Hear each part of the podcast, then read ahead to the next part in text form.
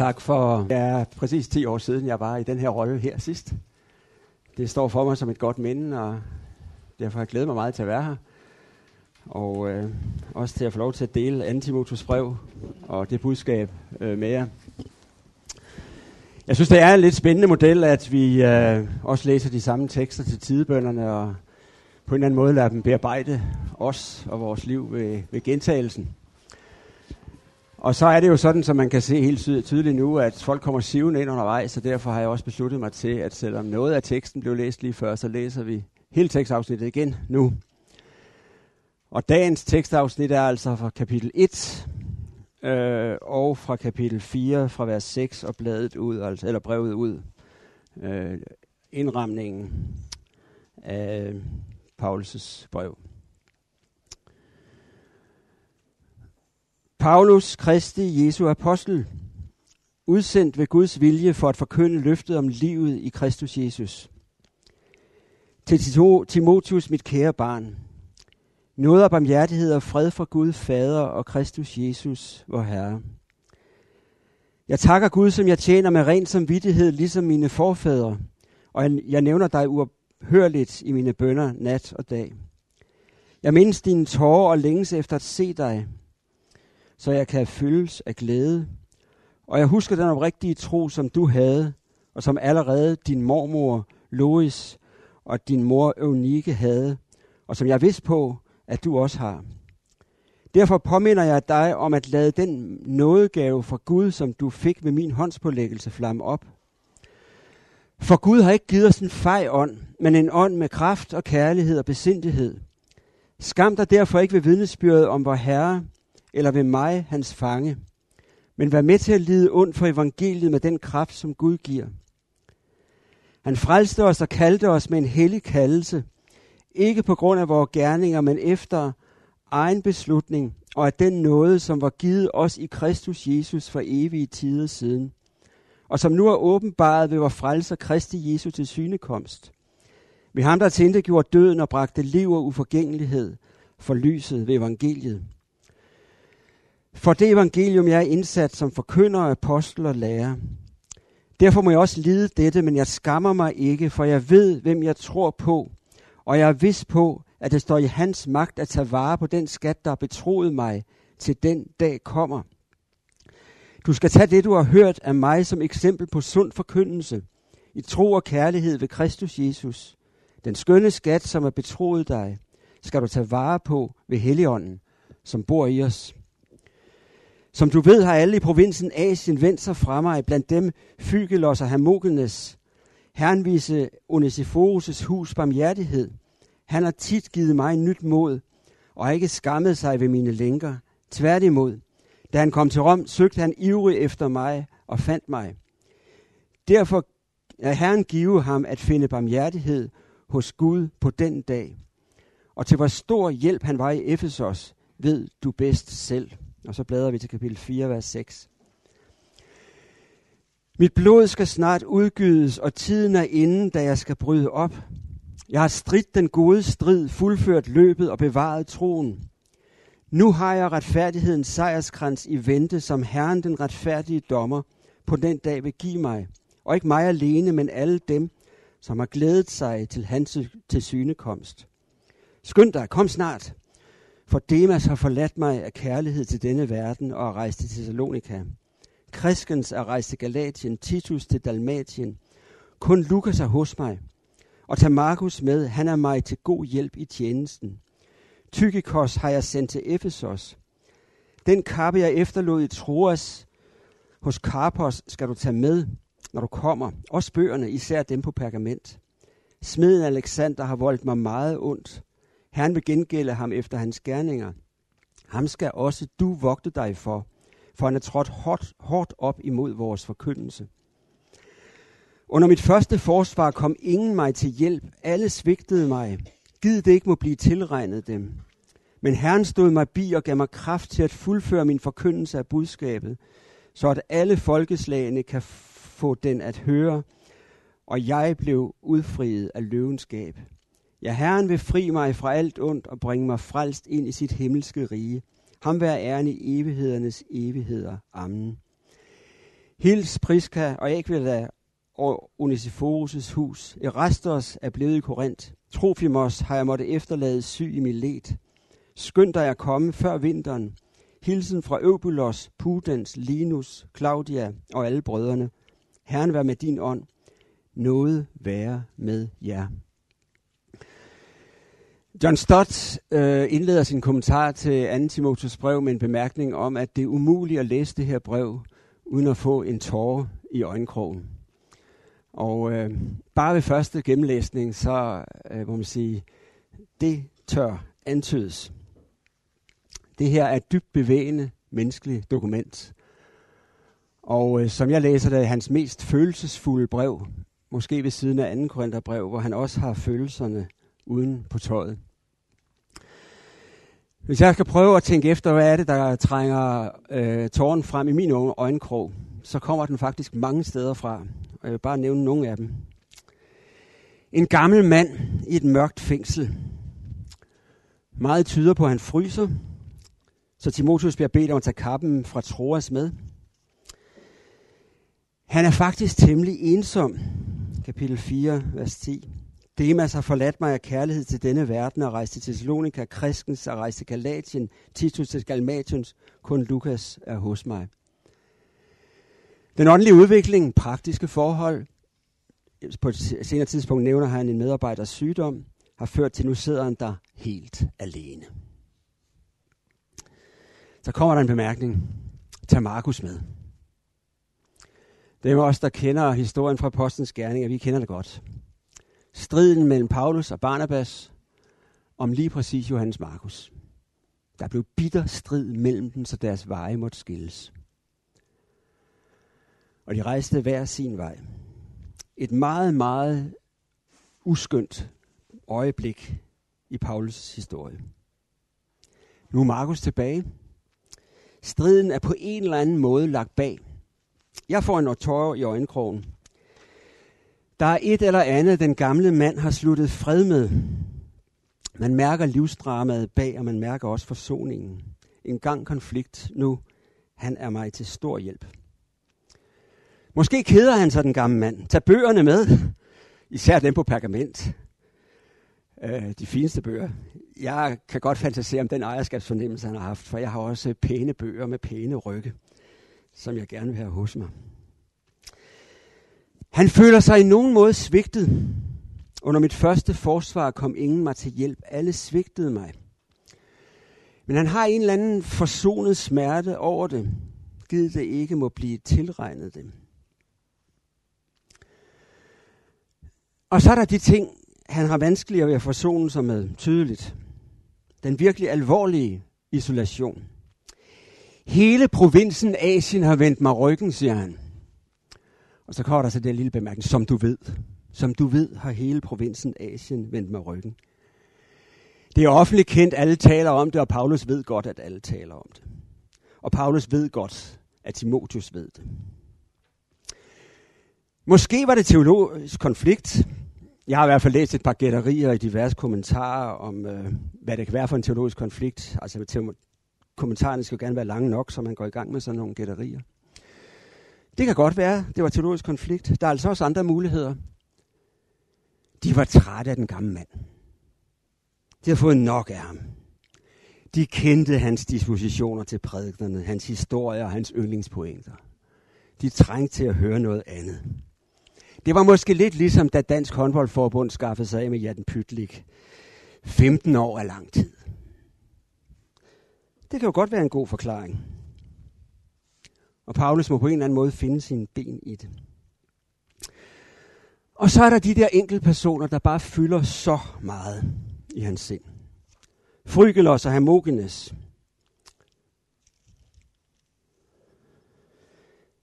personer i den der konflikt i øh, provinsen Asien. Demas, den gamle medarbejder, han er faldet fra troen. Og Alexander Smed, han er måske den værste. Der står faktisk ikke noget om, at ham har Paulus sådan lidt forsonet sig med. Ham skal du passe på, står der. Han har voldt mig meget ondt. Du skal vogte dig for ham, for han er trådt hårdt op imod vores forkyndelse. Til synladen er han i modsætning til nogle af de andre stadigvæk i menigheden. Ellers var der ingen grund til, at Paulus advarede ham imod lige præcis Alexander Smed. Den dybeste smerte og de mest uforsonlige ord, som jeg læser det hos Paulus, kommer fra en smerte, der er inde i menigheden, og ikke en, der er udenfor. Og jeg kan se for mig, hvordan øh, de her enkeltpersoner har holdt Paulus vågen om natten. Hvorfor gik det sådan? Hvad kunne være gjort anderledes? Er der en vej tilbage? Kan vi få en Markus version 2.0? Det er mærkeligt blandet det her. Fordi det er sandelig ikke en mand, der er fuld af stor fortrydelse. Han vedkender sig sin tjeneste, sin livshistorie, sit budskab. Du skal tage det, du har hørt af mig, som eksempel på sund forkyndelse. Det er vist ikke jantelov. Jeg har stridt den gode strid. Jeg har fuldført løbet. Jeg har bevaret troen. Jeg har ikke noget at skamme over. Bare for at tage to eksempler fra det tekststykke, vi har læst. Der er masser af andre. Der er ingen fortrydelse. Der er ingen øh, lammende selvkritik af den slags, som man i hvert fald nogle gange kan møde blandt missionsfolk. Men der er en bevidsthed om, at succes er altså ikke det første ord, Paulus kommer i tanke om, når han skal beskrive sin situation. Det er måske nærmest det sidste ord. John Stott går så langt, så han siger, at på det her tidspunkt, der dirrer kristendommen på gravens rand. Det er jeg ikke så sikker på er rigtigt. Men det kan godt være den følelse, han havde i øh, fængslet. I al den ensomhed. Hans lidt stolte bemærkning, den gode strid har jeg stridt, løbet har jeg fuldført, troen har jeg bevaret, er meget interessant. Han siger ikke, den gode strid har jeg stridt, løbet har jeg fuldført, og jeg har plantet mange menigheder. Eller, og evangeliet forkyndes nu hele vejen fra Jerusalem til Rom. Eller, jeg har skrevet et par breve, som bliver klassikere. Eller, de vil huske mig efter min død. Det er som om, at han gør det, som man i middelalderen kaldte, han bruger Ockhams ravkniv. Og så skærer han alle letvægtsargumenterne væk, og alle de ting væk, som man kan diskutere om er rigtige. Og så går han ind til det eneste virkelig væsentlige. Troen har jeg bevaret. Tænk at have været missionær et helt liv igennem. Og så lander det på, skal det helt væk, der er én ting tilbage. Troen har jeg bevaret. Når jeg lige om lidt, måske om nogle få uger eller dage, skal stå foran henrettelsen, så er der et bæredygtigt succeskriterium tilbage. Troen har jeg bevaret. Der er en kilde mere til min tårer i øjenkrogen. Og det er, at vi har en mere viden. Vi ved noget, som Paulus ikke ved. Selv set fra et sekularhistorisk synspunkt, så er det ikke en taber, der sidder i fængslet i Rom. Det er en af historiens sejrherrer. Det er en af dem, der kommer til at definere europæisk historie de næste 2000 år. Det så han ikke selv. Det så vi. Endnu en kilde til tårn i øjenkrogen. Naturligvis giver det ingen mening at sammenligne vores situation med en ensom mand i et fængsel få uger før henrettelsen. Og alligevel er der et lighedspunkt. For kirkens historie har været perioder af flod og æbbe. Korte perioder af flod og lange perioder af æbbe. Paulus føler sig i æbbe, da han skriver det her. Og rigtig mange af os føler, at vi er blevet forvaltere af en nedgangstid i kirkens historie. I hvert fald lokalt her i Nordvesteuropa. For nu lige at referere tilbage til noget af det, Bodil sagde i aftes. For globalt tager det sig anderledes ud. Men lige her i omegnen, der tager det sig ikke så godt ud. Det er vi bare nødt til at se i øjnene. Og mange af os, vi må se i øjnene, vi har igennem et langt eller kort liv, måtte forvalte æbbe, og haft det, nogen kalder for hundevagten. Okay, enkelte med menigheder og kirker oplever succes. Meget ofte på grundlag af overflytningsvækst fra tre-fire andre kirker. Toran Grevbo øh, skrev for nogle år siden, at når han rejste rundt i Vesten, så slog det ham, at i stort set alle store byer kunne der fortælles en succeshistorie om en menighed, der voksede. Omkring var der i reglen 3-4 menigheder, som havde blødt til den kirke. Det siger måske mere end mange ord om vores samlede situation. At det meste vækst her hos os lokalt er øh, overflytningsvækst.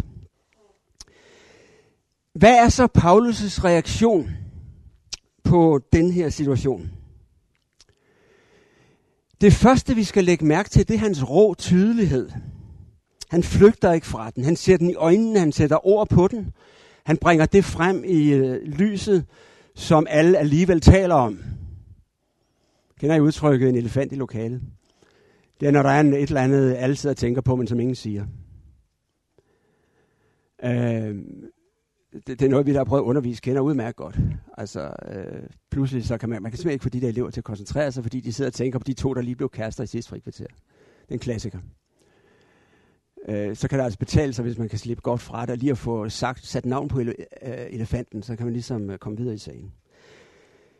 Paulus tydeliggør elefanten i lokalet. Flygter ikke fra det, men er villig til at lide tydeligvis både lidelsen fra verden omkring og lidelsen fra menighedens egen midte.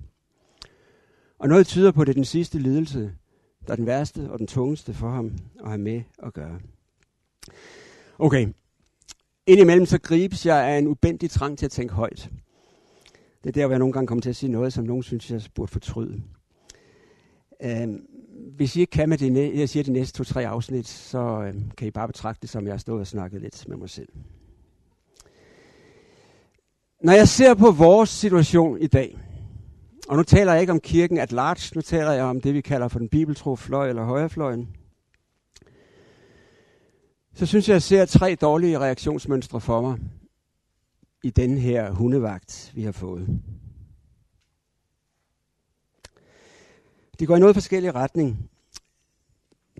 Det ene reaktionsmønster handler om det, som den svenske vækkelsesprædikant Karl Olof Rosenius engang kaldte for at søge sin trøst i ynken. Altså selvmedlidenhed. Ak ja, det står så ringen til os også. Vi er så meget færre, end vi var engang. Øh, øh, man kan så at sige trøste sig ved, at det er så ringe. Der findes et eller andet. Det, det, det, det er meget paradoxalt noget. Psykologer kan nok forklare, hvad det er for noget. Man frygter sig fra situationen, flygter fra situationen ved ligesom, og ja, hvor er det dog trist. En fristelse, jeg synes, jeg ofte er stødt på, eller nogle gange er stødt på, hos mennesker, ofte ældre mennesker, i klassiske missionshuse. Så findes der en øh, flugt fra situationen, der går i en anden retning.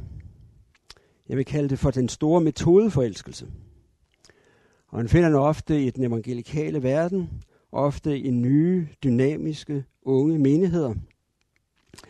Jeg siger ikke hos alle, og det jeg taler om nu, det er ikke nødvendigvis metodernes kvaliteter, for der kan være rigtig meget godt i metoderne, og meget lærerigt. Men jeg taler om deres psykologiske funktion. Nemlig funktionen som quick fix, der skal løfte os ud af det æbe, vi er i.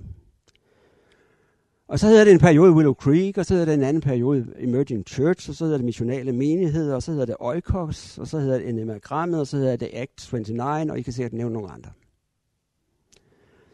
Øhm. Og så leder man hele tiden efter et nyt projekt, som kan reparere på den æbe, vi befinder os i.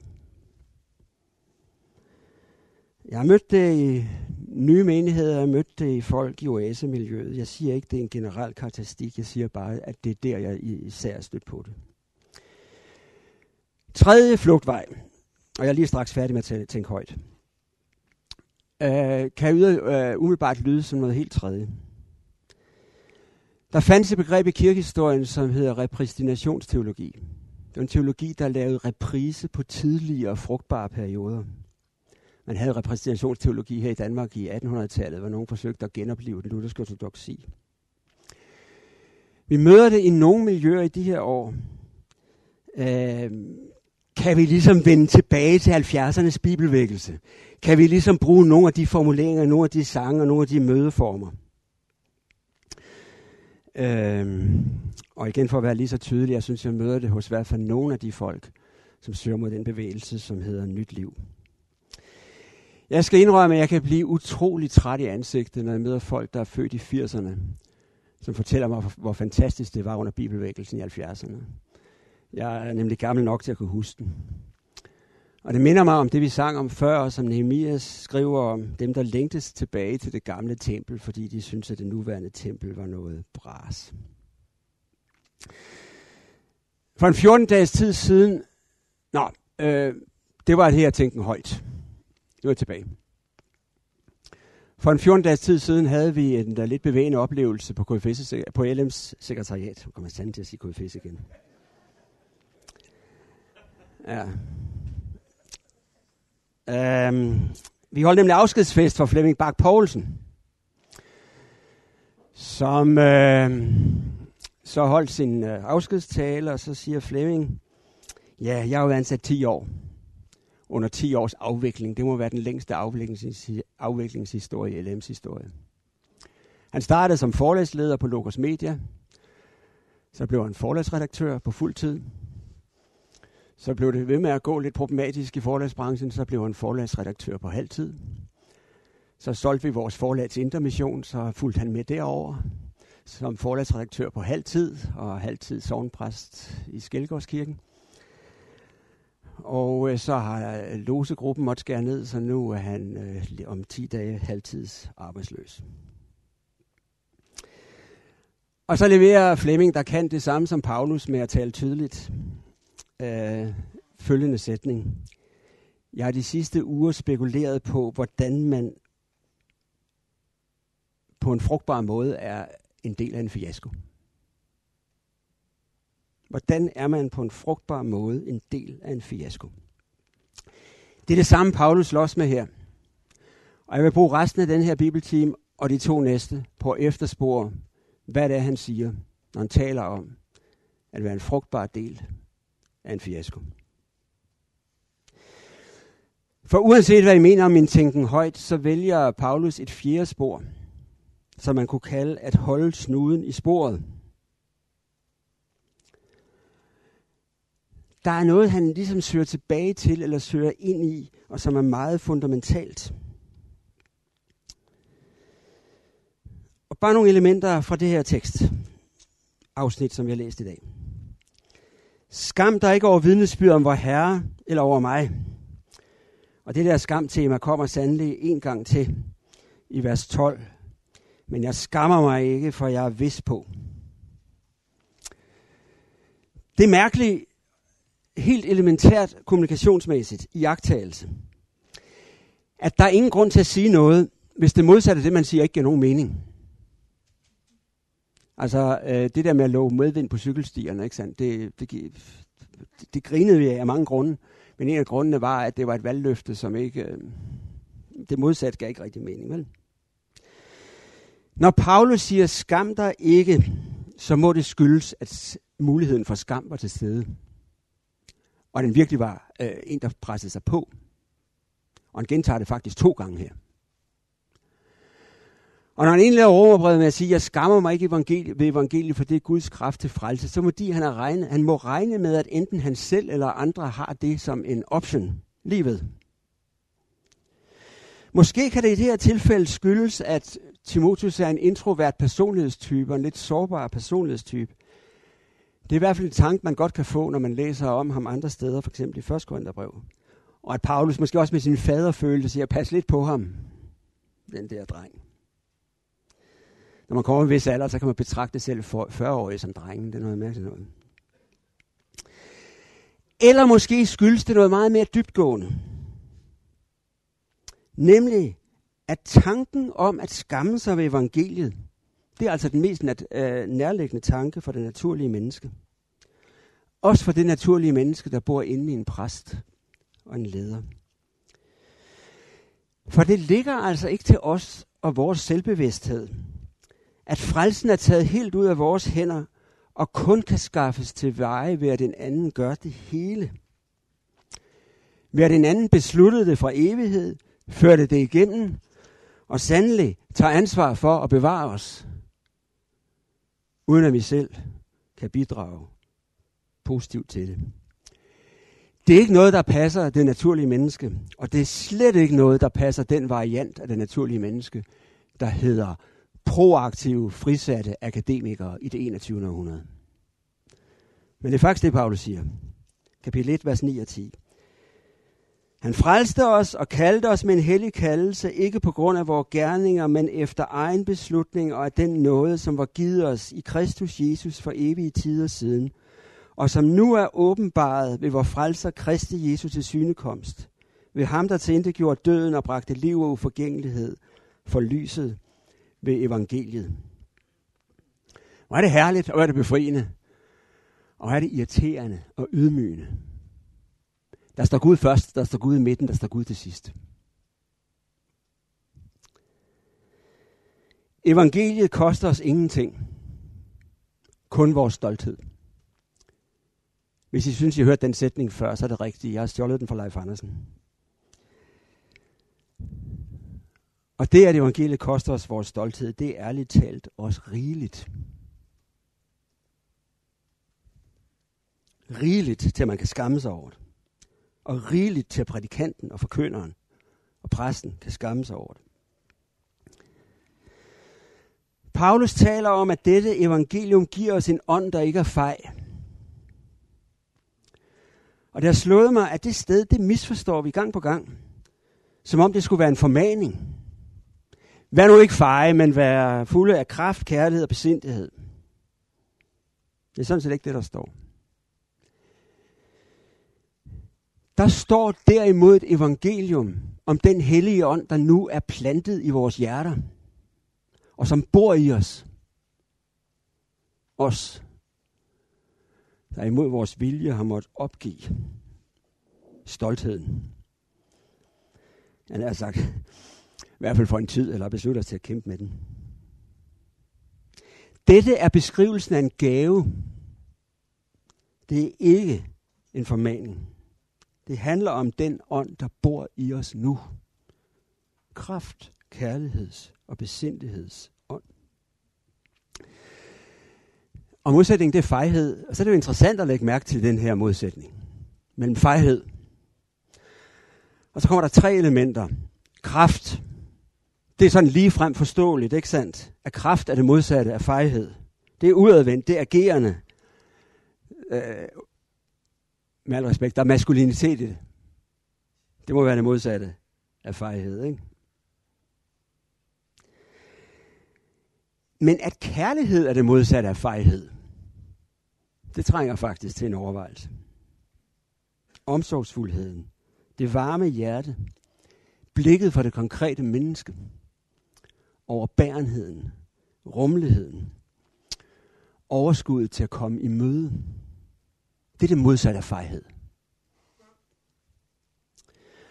Og helt mærkeligt bliver det, når man opdager, at besindighed, er næsten, jeg nu siger igen, introvert, ikke så agerende, er en modsætning til fejhed. Men det Paulus siger, det er, at der er plantet i os en ånd, der giver en agerende hånd og et varmt hjerte og et koldt hoved. Og det er fejhedens modsætning. Jeg gentager, ikke som en målsætning, men skænket os i evangeliet. Den er givet os. Og så videre med det der skam dig ikke. For første del, skam dig ikke over budskabet nemlig evangeliet. Det er sådan igen rimelig ligefremt. Anden del er måske mere overraskende. Skam dig ikke ved mig. Ligesom du ikke skal skamme dig ved evangeliet, så skam dig heller ikke ved redskabet. Det er ikke så lige fremt. Og jeg bliver ikke, altså personligt bliver jeg ikke så hurtigt færdig med det her. At der er altså en sammenhæng mellem skammen over budskabet og skammen over redskabet. Jeg siger selv under tiden sætninger som, at jeg er enig i indholdet, men jeg kan ikke lide formen, eller ordvalget, eller stilen. Eller jeg føler mig hjemme i kulturen, øh, eller i teologien, men ikke i kulturen. Den slags sætninger kan jeg godt sige, at de, de er ærlige. Og de skal også siges, og de skal også siges med kant nogle gange. Og i en del tilfælde er de sande, og så rammer de også hovedsagen. Alligevel er der en pointe her, som ikke skal løbe fra. Der er en sammenhæng mellem at vedkende sig budskabet og vedkende sig redskabet.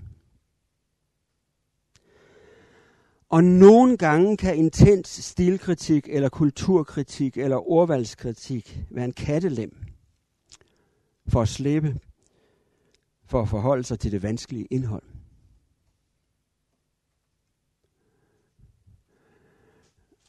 Chesterton øh, laver på et tidspunkt om på et gammelt ordsprog. Der er et ordsprog, der lyder, det der er værd at gøre, også værd at gøre godt. Og så siger Chesterton, det der er værd at gøre, også værd at gøre dårligt. Det, øh, det er klog snak. Det, der er værd at sige, er også værd at sige klodset. Og det er nogle gange bedre, at det bliver sagt klodset, end det ikke bliver sagt. Det, der er værd at forkynde, er også værd at forkynde i al skrøbelighed. Jeg har kun mødt øh, Alan Roxburgh, den kanadiske øh, teolog, øh, ja, som vel egentlig er en del af emerging-miljøet, apropos, øh, en gang. Øh, og jeg kan kun huske en sætning af det foredrag, jeg hørte. Øh, og den lød sådan her, at den, der ikke vedkender sig den kristne kirkes skrøbelighed, får en anderledes kristologi. Hvis jeg ikke vedkender mig, at dette evangelium, det er altså prædiket til skrøbelige mennesker, og det kan kun forkyndes videre af skrøbelige mennesker, og i den her tilfælde betyder skrøbelige mennesker ikke sympatisk skrøbelige, men det betyder meget, meget ofte rigtige menneskefejl, som man irriterer sig over. Så får et anderledes evangelium. Hvis Jesus kom til jorden for at frelse syndere, så er den kristne menighed propfuld er besværlige mennesker. For syndere er besværlige mennesker. Vi er besværlige mennesker. Skam dig ikke ved evangeliet, og skam dig ikke ved mig, hans redskab. Et yderligere element i det her, hold snuden i sporet, som jeg gerne vil hæfte mig ved her til morgen, det er dynam- dynamikken imellem to, de to gange, hvor Paulus bruger udtrykket at tage vare på i kapitel 1, nemlig i vers 12 og i vers 14. Derfor må jeg også lide dette, men jeg skammer mig ikke, for jeg ved, hvem jeg tror på, og jeg er vis på, at det står i hans magt at tage vare på den skat, der har betroet mig, til den dag kommer.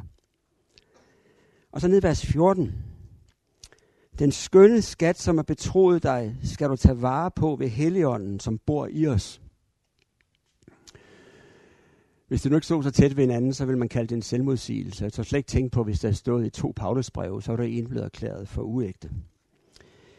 Nu står der altså med halvanden sætnings afstand. 100 procent er det ham, der tager vare på den skønne skat, der bor hos os. Og 100% kaldes vi til at tage vare på den. Når vi bliver bevaret, så vi en dag kan sige, den gode strid har jeg stridt, løbet har jeg fuldført, troen har jeg bevaret. Så er det 100% Guds gerning. Det var noget, han frelste os. Det var noget, han fødte troen i os.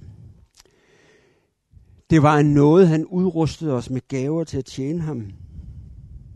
Det var noget, han bevarede os igennem kriserne. Det var noget, han holdt fast ved os igennem dødsprocessen. Eller det vi vel alle sammen et eller andet sted har i baghovedet. At vi får lov til at rykke direkte, ikke? udenom døden til livet. Det er Guds bevarende noget. Ikke af fortjeneste, ikke som flydspræmie af noget. 100 procent. Og så bliver det sært nok lige så 100, meget 100 procent sagt. Tag vare på den skønne skat, som er betroet dig. Hvad betyder det? Ja, vi skal snakke videre om det de næste dage, men det mærkværdige er, at Paulus udpinder det faktisk ikke i så forfærdeligt mange detaljer. Men spis selv. Spis selv af evangeliet. Adlyd selv ordet. Også når det udfordrer dig til at rydde op i onde og smertefulde ting i dit liv. Modtag ordets gaver, så kan du bære ordets gåder. Det er et citat fra Karl Skovgaard Petersen. Søg det kristne fællesskab. Også der, hvor du kan være nydende medlem af det fællesskab. Mange af, vi, mange af os, der har det erhverv, vi har, er i den situation, at øh, vi er der primært, når vi er ydende, og når vi er professionelle. Og når folk siger, at der kommer præsten, eller der kommer generalsekretæren, eller hvad der nu kommer. Og det kan gå ind og næsten blive vores egentlige identitet. Ikke fordi vi vil det, men fordi andres billede af os sniger ind på indersiden af os. Søg fællesskabet, også der, hvor du selv kan spise, også der, hvor du selv kan modtage. Vær villig til at være den, der lader dig opmuntre af andre. Lader dig be- belære eller undervise af andre. Tag vare på den skønne skat, som er betroet dig. Samtidig med, at du ved, at det ikke er en 50-50 arbejdsfordeling, 50% Gud, 50% mig. Det er 50%, det er 100% Gud, der fører det igennem. Og han udfordrer os til 100% at tage vare på den skønne skat, som er betroet os. Jeg nævnte øh, tidligere, at Paulus øh, ved hjælp af noget, der ligner Ockhams ravekniv, skærer ind til det egentlige succeskriterium. Troen har jeg bevaret. Det er den samme rå enkelhed, som han udfordrer sine øh, medarbejdere til. Altså det er interessant, at vi går ud fra, at Timotheus er ret tidlig i sin karriere, og Paulus er i hvert fald meget, meget sent i den. Ikke? Og man kunne tro, at Timotheus har nok brug for noget andet. Der er nok lige noget andet, der skal siges. Nej. Ockhams ravkniv. Jeg vidste på, at han har magt til at bevare. Tag vare på den skat, som er dig betroet. Der er noget, der er værre, end at komme ud af kontakt med tiden, eller samfundet, eller udviklingen. Der er noget, der er værre, end at skulle forvalte en fiasko. Og det er at komme ud af kontakt med den skat. Vi vil nu være stille et par øjeblikke, og give os tid til at tænke over det her, bede over det her, så vil jeg slutte med bøn. Herre, vi takker dig for dit evige ord. Og vi takker dig for, at du formidler dit evige ord gennem levende mennesker, som vi kan spejle os i. Og herre, vi beder dig om, at du vil opfylde dit løfte og bevare din skat hos os indtil Jesu Kristi dag. Amen.